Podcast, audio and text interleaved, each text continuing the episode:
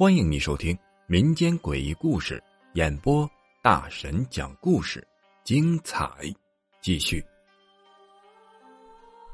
托梦寻尸，这是发生在黑龙江省绥化市的一起真实的灵异事件。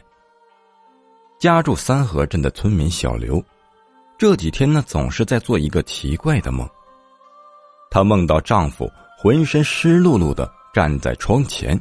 朝她喊着自己被人害了，被人扔到了七号水库，让她赶紧去找自己。接连几天做着同样一个梦，这让小刘是越想越不对劲。因为丈夫已经失踪一个星期了，报警后警察也没有任何的消息。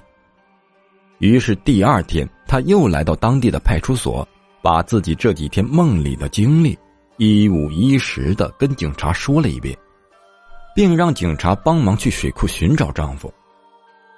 可是警察怎么会相信托梦这种事情呢？敷衍了几句呀，便让小刘回家等消息。没想到当天晚上，小刘又梦到了丈夫，而且这次丈夫的话语中满是埋怨的语气，一直在责怪小刘为什么还不去找他，让他在水底受罪。再一次被惊醒的小刘坐了起来，越琢磨呀，越感觉这个梦太真实了。于是第二天天刚蒙蒙亮，她便求村里的人去帮忙寻找自己的丈夫。大伙一开始也是不信，但是架不住小刘说的跟真事儿一样，就跟着小刘来到了水库。没想到，才一会儿的功夫。